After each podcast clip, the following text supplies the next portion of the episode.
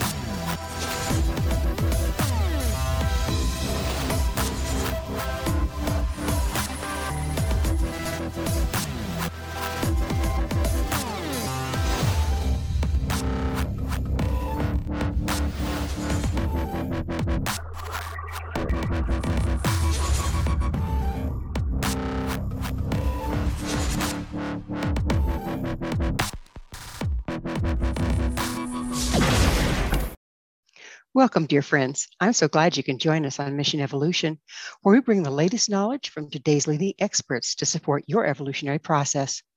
I'm your host, Gwilda Wiyaka. This hour, we'll explore evolving our approach to climate change. The evidence is becoming overwhelming. Just recently in the U S, there were at least thirty tornadoes across six states. We've had unprecedented droughts, wildfire fires, flooding, hurricanes, and the list goes on. Even the most skeptical among us are starting to recognize we are indeed experiencing climate change. But what to do about it? With us this hour to delve into this very challenging topic is Stan Cox. Stan is a research scholar in ecosphere studies at the Land Institute in Salina, Kansas. He's the author of six books, his latest, Up the Path to a Livable Future, Forging New Politics to Fight Climate Change, Racism, and the Next Pandemic. His writing has appeared in The New York Times, The Washington Post, Los Angeles Times, The New Republic, and more. You can find out more about Stan at w w w dot city lights dot com. Stan, thanks for joining us on Mission Evolution. Great to be with you, Gwilda. It's, it's wonderful that we had this time to talk together. It's a very um, important topic, to say the least. So um, the first question I'd like to ask you is, what is your educational background? Well, I have a, a PhD in plant breeding and cytogenetics uh, from uh, Iowa State uh, University, um, which is uh, the um, area in which I've um, worked uh, for my career in uh, plant science Um, and genetics. So, what? How do you go from there to be being interested in um, the climate change?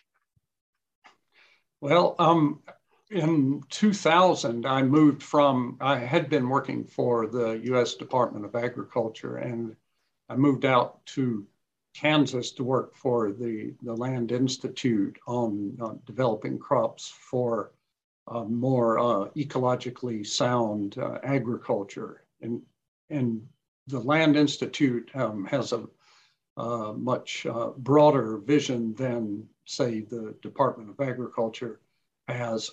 And that involves keeping, uh, keeping the earth livable and um, transforming the way we not only grow food, but uh, do everything. Um, and in the twenty years I've been there, it's become more and more clear that if we don't do get a hold of our um, greenhouse emissions and turn the uh, climate emergency around, then um, everything else we do is uh, is going to be in vain. That, that this is a calamity that we're uh, heading straight for, and we have to take action soon. We have been looking at this, and you know, to varying degrees for a lot of years, and people haven't taken it very seriously, it seems like. What prompted you to believe, and I assume you believe, that that we are indeed in a climate crisis?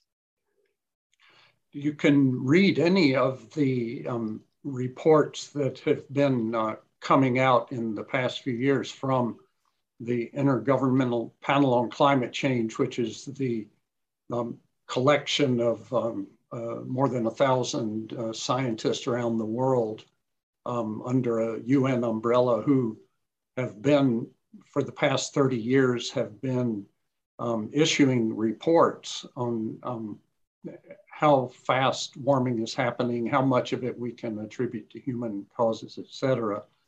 And they, they tend to be uh, a little bit um, um, restrained in their in the alarm they might feel, because they their reports have to be agreed to by all the world's governments and so forth. But so forth. But um, uh, in twenty eighteen, they um, released a report that was a sharp break from the others and said that, you know, the changes um, in, in, in the atmosphere and the oceans um, are happening much faster than uh, even they had predicted. And they really raised the alarm about what's going to happen if uh, the, uh, the amount of warming that we've had since the start of the Industrial Revolution, uh, if that warming gets up to one and a half degrees uh, Celsius and, and exceeds that, um, they described a lot of um, uh, you know, global uh, catastrophe um, that's going to happen. And so that was twenty eighteen. And then last year, the, another U N report, the U N Emissions Gap Report, um, said that to avoid um, all of these um, um, all of these terrible consequences, that we are going to have to reduce uh, greenhouse emissions um, starting this year. And of course we haven't started, but if we started this year, we would have to reduce them by uh, eight to ten percent um, every year for the next uh, decade uh, if we're going to have a chance to stop this uh, runaway train. Um, un- unfortunately, we're not doing that.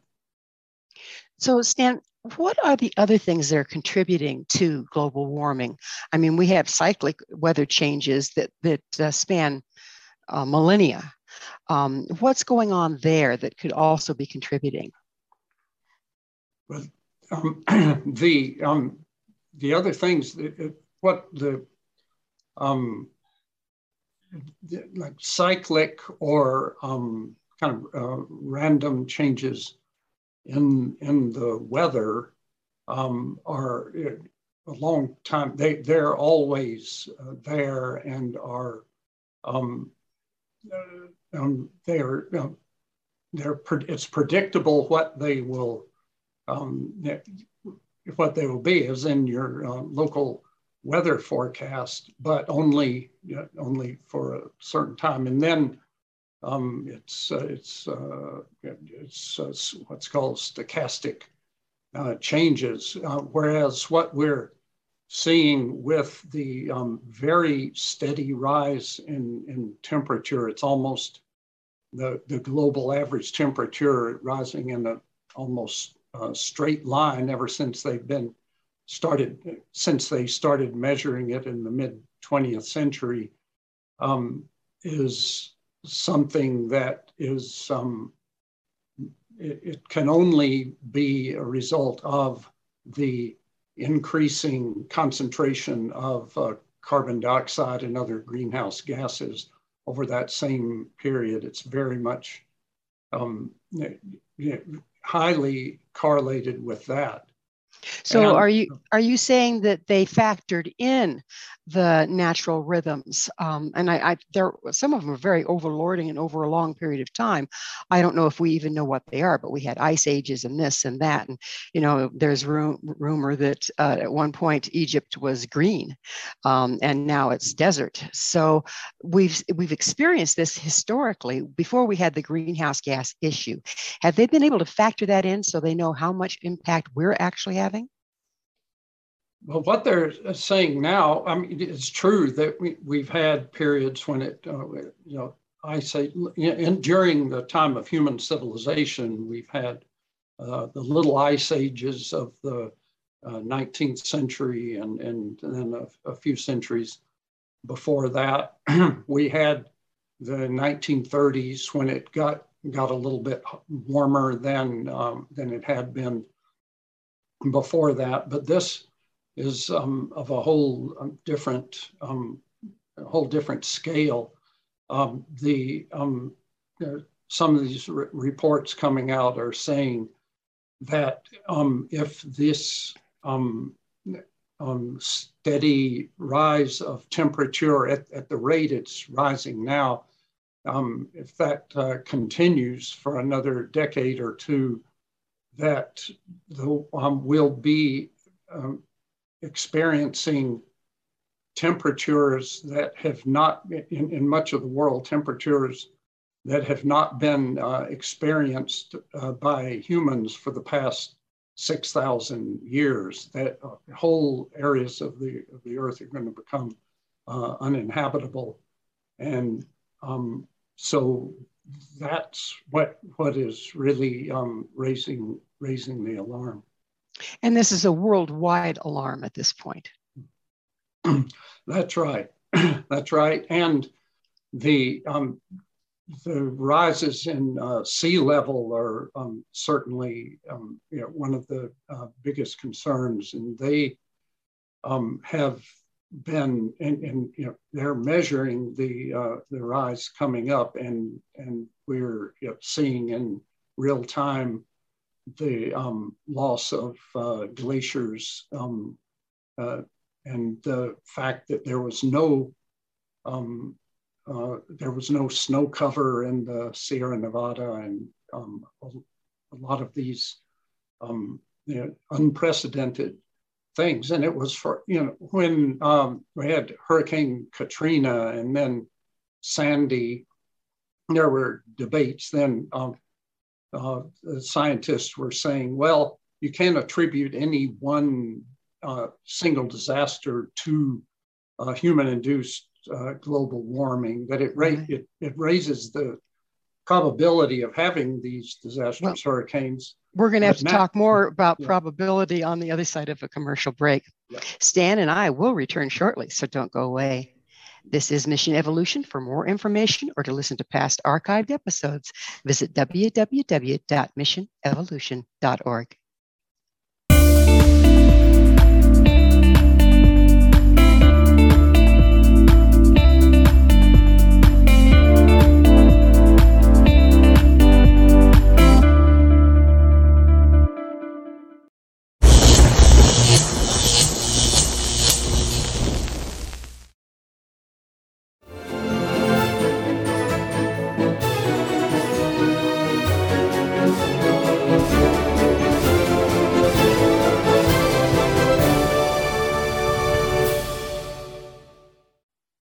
Again, this is Mission Evolution, mission evolution dot org.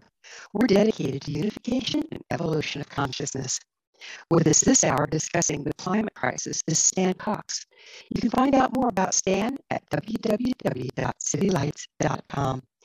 Stan, we were just getting into establishing um, the best we can how much of global warming has to do with natural cycles and how much has to do with humans being on the planet with the greenhouse gases. And um, I think we've pretty well established, at least from your studies and from what, what the world governments are saying, is that we're kind of in a world, world of hurt here. How long did you say we have to turn this around before you can't? According to the uh, U N's uh, Emissions Gap Report, um, we need to drive um, the, um, the uh, we need to reduce the greenhouse emissions that uh, humanity is uh, putting into the atmosphere at a very fast rate, like uh, eight percent per year for uh, the next ten years on um, to to get it down to um, the emissions down to a point at which we can then continue driving them down to zero. But if we um, if we put it off longer and say, okay, we'll just reduce them faster and, and the in the twenty thirties or twenty forties, it's going to be uh, too late by then. So what I brought up at the beginning, all these um, violent weather patterns we've been experiencing, how much of them are due to the uh, rising uh, temperature and the climate change?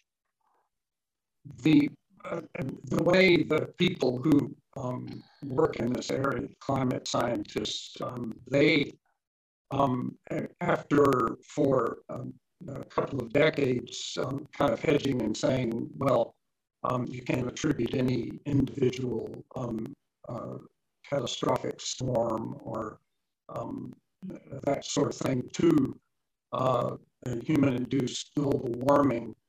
Um, and instead that, but it does, it, you know, the warmer atmosphere, the warmer it gets, the more it increases the uh, probability of having conditions that will produce those storms. And and now they're saying, okay, we you know we know that um, these uh, this increased probability of uh, these kind of storms is being borne out in what we're we're seeing in the um, in, on, on your um, uh, daily um, weather uh, weather forecast or weather report. The um, that system of um, that front that brought that whole um, complex of tornadoes through the center of the country recently um, is a, a good example. Um, you know, scientists have been saying for a while um, that um, the warmer atmosphere um, cre will create the kind of weather fronts that are more likely to produce killer tornadoes, and, and we saw the heat building up uh, for the week before that front came through in the center of the country and, and got down toward the uh, east. And sure enough, um, when that front did come through, it, it was even more um, devastating than uh, had been predicted. Now, this last one, you're talking about the one, of course, in the U S Um, I, in, in, in my lifetime, we won't talk how long that is, I've not seen anything like that. Have you? No, it, it was crazy having that um, uh, single tornado or cl cluster of tornadoes stay on the ground for two hundred fifty miles. Mm. I, I haven't seen um, any, any of the experts uh, cite a previous example of that. So the warmer it is, the more the more excited the air is, and, and the more volatile the weather. Is that is that what we're seeing there? That's right. It, high temperature means there's more energy in in the uh, atmosphere, um, and you know, warmer weather can um, hold uh, more moisture in in the air, but it, um, eventually that moisture's got to come out as And, and um, we've seen the, um, in the past few years in, in Europe and the U S and Asia, the um, kind of uh, catastrophic flooding uh, that, um, that we get uh, from that. So what do you consider to be the major contributor uh, to the greenhouse gas situation? Where do we start?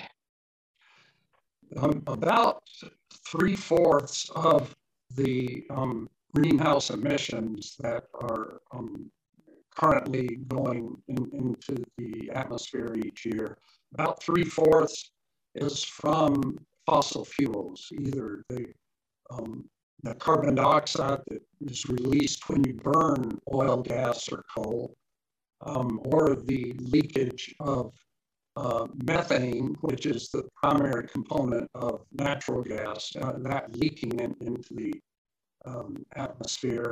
How, how does that leak? Where are those leaks at? That's in, excuse me, it, during the, the um, extraction or the movement through uh, pipelines of the uh, natural gas, um, in, um, and then in its uh, use. Um, Because at each, anywhere there's potential for uh, contact with the atmosphere, there's going to be leakage. Um, you know, every time you uh, turn on the gas stove and are, and are lighting it bef- uh, before it catches on, you know, that natural gas is going into the air. Um, and, and so all of those um, sources of uh, greenhouse gases from fossil fuels are about three-fourths of the total. So that is the central thing that has to be done, is to um, get uh, fossil fuels out of the economy and to uh, keep them in the ground.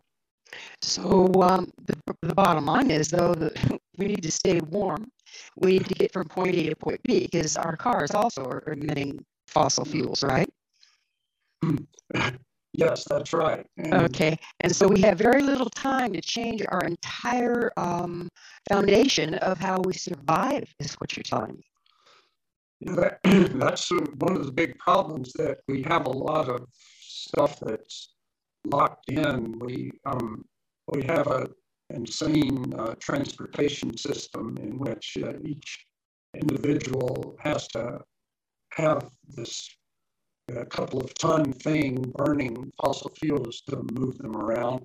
Um, and um, we're um, producing food and, and, and uh, like it's an um, uh, like it's an industry, and requiring all kinds of energy that is um, coming from uh, fossil fuels. And so um, it's if we're going to Um, get fossil fuels um, out of our lives, it's going to mean, um, first of all, um, using uh, elect- more electricity and, and less burning of uh, fossil fuels, and, and then have that electricity supplied from uh, renewable sources. But it's also going to mean f- uh, finding ways to live with less in industrial energy, meaning um, we've uh, got to have uh, much better insulation of uh, buildings. We've um, got to uh, be using heat pumps in, instead of uh, gas-fired uh, furnaces, and we simply just have to not have as much uh, private transportation, Um, and simply live lives in which we require less energy to go about our lives. So there's been a fair amount of talk about moving towards local. In other words, the bringing back the home garden, um, shopping locally from um, garden shop, garden um, fairs, and um, that was going to require less shipping. Is is that going to make any difference whatsoever? But it's, that's certainly something that uh, needs to be done, and, and you know, to not be uh, uh, flying lettuce around the country and, and so forth. Uh, but they're, they, out of the total amount of energy input that goes into uh, producing and, um, and processing food, um, the, the transportation of food from where it's produced, where it's processed, to where it's eventually consumed, is a very small percentage of the total energy, because you, um, we have um, a large, the, the greatest quantities of energy going into the um, increasingly powerful machinery that is Um, uh, planting and um, managing and fertilizing and harvesting crops. Um, and the and then the second biggest um, um, source of uh, energy consumption is producing uh, nitrogen fertilizer, which is done with uh, natural gas at uh, very high temperature, and is uh, uh, it requires a huge amount of uh, fossil energy. Well, we're going to we're going to have to pause for another break and pick up on this on the other side. Stan and I will return to our discussion shortly, so you guys stay right there. This is Mission Evolution. For more information or to listen to past archived episodes, visit w w w dot mission evolution dot org.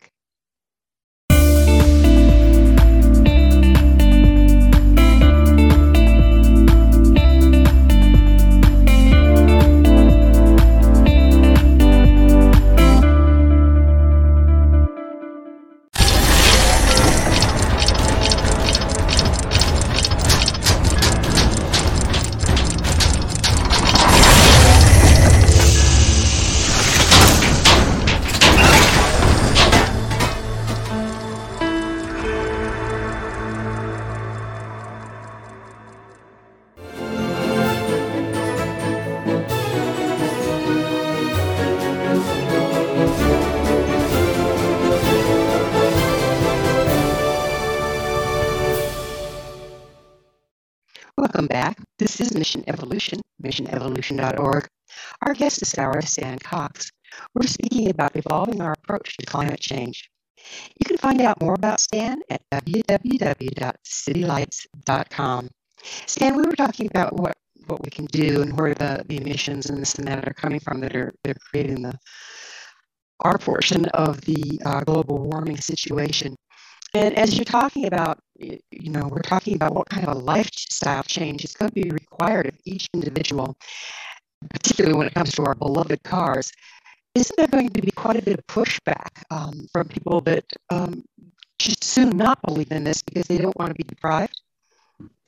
Uh, that, that's certainly uh, the case. Um, it's, we have, and all of us who are alive today have experienced a world that is wholly a product of the, uh, what's called the fossil fuel bonanza, and, and nothing we see around us or experience today would look anything like this um, without that having had this almost limitless uh, supply of energy. And so our society is Uh, built for that, but we're going to have to go uh, almost cold turkey um, pretty soon. And so if we do what um, I and others have been advocating, and if, say, in the United States, we put a firm cap on the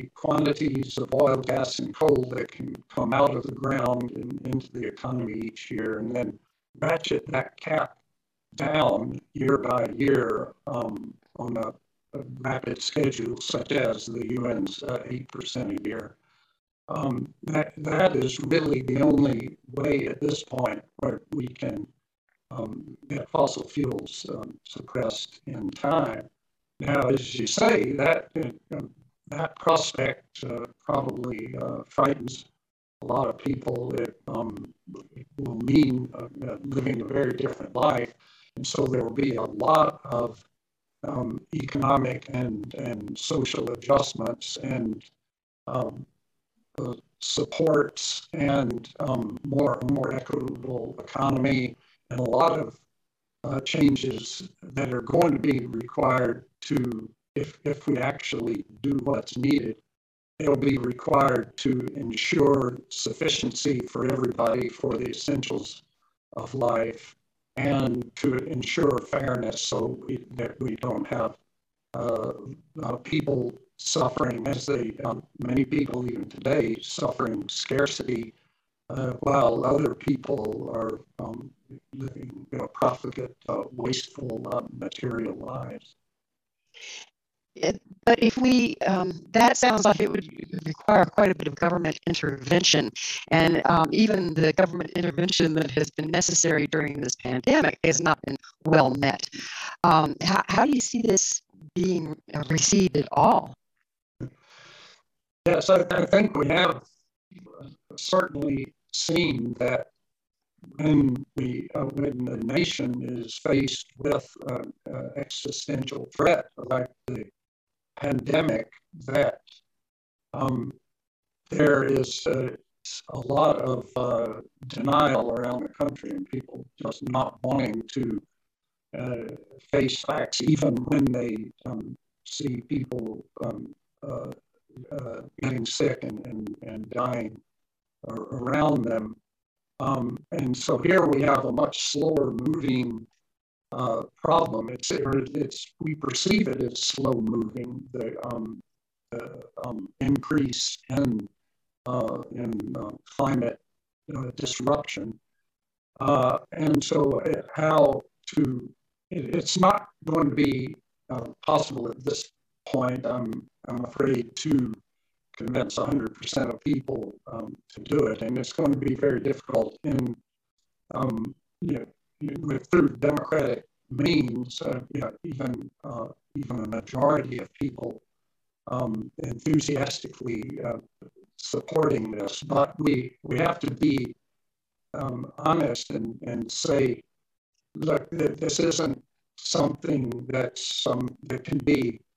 Uh, fixed and, and reversed um, through um, uh, non-disruptive means, that we can't, business as usual it can't work anymore. And so we have to face the fact, if we're not willing to um, cut back fossil fuels this much, then we, we have to, here, here's what we, um, we have to expect. And and to say that it's not as bad as it seems to um, live on less energy, and um, and we can actually create a better world, because if you look at some of the terrible um, stuff that's uh, we've been able to do through the twentieth and twenty-first century that humanity has used this potent energy for, um, we can you know, take that uh, the power for uh, evil um, away by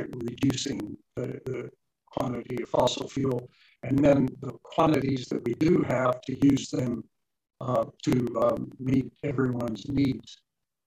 Well, the um, status quo, there's uh, big companies, um, a lot of money out there that are thriving as a result of it.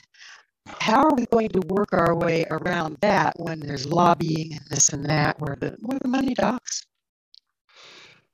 Um, that's why in my um, uh, um, recent book um, that uh, came out last month, one of the, the key things that I'm advocating in there, and this is based on uh, research by others, is that the fossil fuel companies are going to have to be nationalized, because they clearly, as you say, they're not going to be interested in following a new business plan in which they put themselves out of business in fifteen or years or whatever. Um, uh, nationalization sounds like a, a, a scary thing, but um, most of the, uh, say, uh, oil Uh, industries around the world are um, publicly owned. They're, they're nationalized. Um, the United States, in every war since the mid twentieth century, um, has the United States government has had to uh, nationalize various industries that, uh, in order to make sure that what was needed um, uh, got manufactured. Um, we closed down. Uh, and uh, the government uh, nationalized uh, something like a thousand savings and loans um, during the scandals of the nineteen eighties. So it's, it's um, and, and it wouldn't cost as much as you think to do it either. Um, so you see it as doable? Yes, uh, you know, based on you know, what these um, uh, experts have said, it is, um, it is doable, and it needs to be part of what's uh, being referred to as a just transition, meaning people who work in the um, fossil fuel industries and related um, industries. Um, we, we have to have an economic plan for those people and, and communities that are dependent on fossil fuels for livelihoods and, and income. And, and it's surprising uh, how many of those there are. Right, and, and there, um, but at the same time, we're going to be needing to um, in, to accelerate the uh, development of other industries, and especially um, uh, renewable energy and um, uh, energy efficiency, um, retrofitting buildings, better insulation. There's a huge amount of um, Uh, you know, trillions of dollars that need to be uh, spent on that, and, and that's going to be, as, as we've heard a lot about in the past couple of years, that's going to generate uh, huge numbers of jobs. I, I really have faith in humanity's ability to adapt and be innovative. Do you think that's going to be enough to pull us through? Uh, yeah, we, we pretty much have have to have faith in that, because um, that's going to be the, the only way we're going to avoid uh, avoid the worst. And I think it's uh, going to have to be a matter of um, letting go of uh, the old world, which means both uh, the, the bad and the good aspects of uh, having this uh, high energy world, and and to you know, put our minds to making the, the new world that we're going to be going into as, as humane and as um, ecologically sound as, as we can.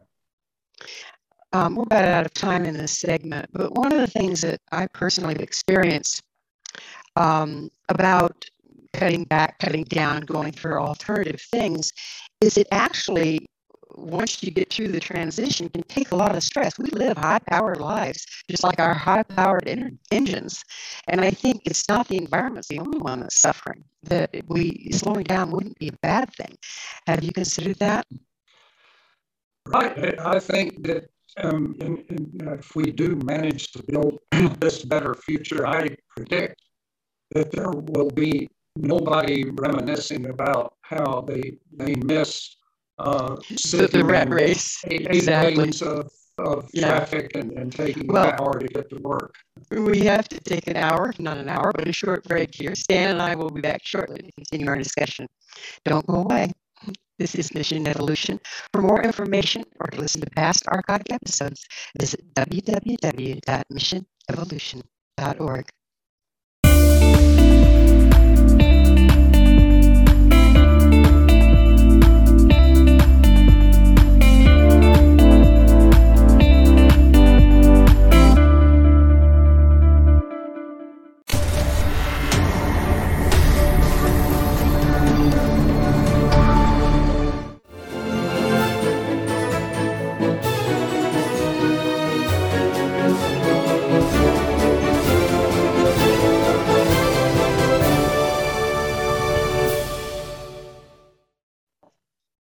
Welcome back. This is Mission Evolution, bringing gifted people of service to the world. This hour, we're sharing thoughts with Stan Cox. You can find out more about Stan at w w w dot city lights dot com. Stan, we were just about to discuss the um, pros and cons, and probably the, we've heard about a lot of the cons, but there's going to be a lot of pros in switching over and not being so dependent on um, fossil fuels and finding alternatives. It really can be pretty exciting in my, in my way of thinking. So what do you see as, as the advantages of, outside of just stopping this heck-bound train, what do you see as the advantages of switching over from fossil fuel into more innovative re renewable resources? Uh, in, in doing that, in um, getting fossil fuels out of our lives, one of the things that we'll uh, be getting out of our lives is a lot of um, uh, air pollution, for example, which is um, concentrated, and unfortunately, in um, generally th those kind of industries and, and power plants and so forth are in uh, lower income uh, areas with uh, communities of color um, who um, you know, did not have the political power to say, not, not in my backyard. And so there's been an environmental justice movement for a long time wanting to um, see that dirty industries are not uh, plunked down in, in places where they're going to make whole populations um, uh, unhealthy and, and sick. Um, they, well, I mean, there will be environmental costs to wind and solar energy, et cetera, but um, we, we won't be dealing with that or dealing with the Deepwater Horizon um, oil leak or the recent, recent one in in uh, California. Uh, but we, we also will, um, it, things will be much uh, quieter in, in urban areas um, because we, cities are built for, right now, for automobiles and not for people. Um, and it, uh, it'll be uh, much easier to uh, uh, get across the street. And um, there are just a, a lot of things that um, that that are um, going to be, that we you know, will, will be surprised, I think, at how um, many things are uh, could be better. Well, one of the things that um, was noted during during this pandemic, it's had it's been an expressing in certain ways, is that, that once everybody was confronted with the fact that we just can't do business as usual as a result of the pandemic, people have finally started to adjust. Well, we have slower shipping times, and we have um, to be careful how many people we have in one place at one time, and all the adjustments that we've had to make to try to get the pandemic under control that have actually uh, slowed things down to our benefit so that we don't have the pressure. If we can't do it, we can't do it, um, versus there was no limit before. And so we were pushed and pushed and pushed Push to push to produce more, be more, do more. That's when you have to back off, isn't it? Um, right. You, you mean that the, um, the pushing and pushing to do more is going to have to back off? Yes, the individual the individual can't keep up with it anyway. Uh, I think we're suffering as badly as the environment, whether we know it or not. Just, so, uh, in um, early. Uh, twenty twenty, I was um, writing, working on a previous book, and I um, was right talking about how we needed to um, have movements, uh, kind of consumption strikes. And, and one of the things I was saying uh, is the uh, a broad boycott of uh, air travel, and um, and, and then here we I, are. And I, I laughed at the time and said, yeah, like, that's going to really happen. And then a few weeks later, ninety-five percent of air travel uh, was not happening. And the world didn't come didn't come to an end. Um, it's amazing how, how the things that we've taken for granted um, actually are are pretty damaging to us and, and to the environment that we would be better off without. I just hope, and I'm hoping that your book and, and people out there getting the real facts out will motivate us enough that we can take that giant step. What can each individual do, Stan, starting right now? So say people are listening to this show, watching this show, and they go, yeah, but what can I do? What can they do? I, I think the number one thing is to see where we can um, join in with uh, collective efforts to get climate to uh, near the top of our um, issues and, and to um, keep it there. And there have been, uh, I mean, that so far in recent years, there have uh, been Um, groups, the Sunrise Movement, Extinction Rebellion, the School uh, Climate Strikes. Um, and then we, we can look at the, um, the environmental justice movement um, and um, the, uh, look around and, and find those organizations. And if there's a um, local uh, chapter, um, uh, then join it. If there isn't, then Uh, start a, start one or, or um, whatever groups you are a part of, uh, help direct their attention toward this. And uh, we, because we've got to get it, uh, get it to um, the uh, red alert list. So you're saying that we need to become more involved um, in, in social movement um, as an individual and as groups for this change. Right. The, um, if it were nineteen ninety, I think we, we could talk more of, about um, you know, individual changes. And, and we still you know, all need to be doing uh, those things for a lot of reasons. But so let's back up a little bit. What are those things that we, we can do uh, as individuals outside of um, rallying those around us? Uh, um, uh, drive less and, and fly less, um, and um, some of the um, other things that are always come to the um, top of the uh, list are um, uh, consuming fewer animal products. Does, doesn't mean necessarily going vegetarian, but especially um, you know, feedlot raised uh, cattle and, and so forth are a huge um, uh, producer of uh, greenhouse emissions.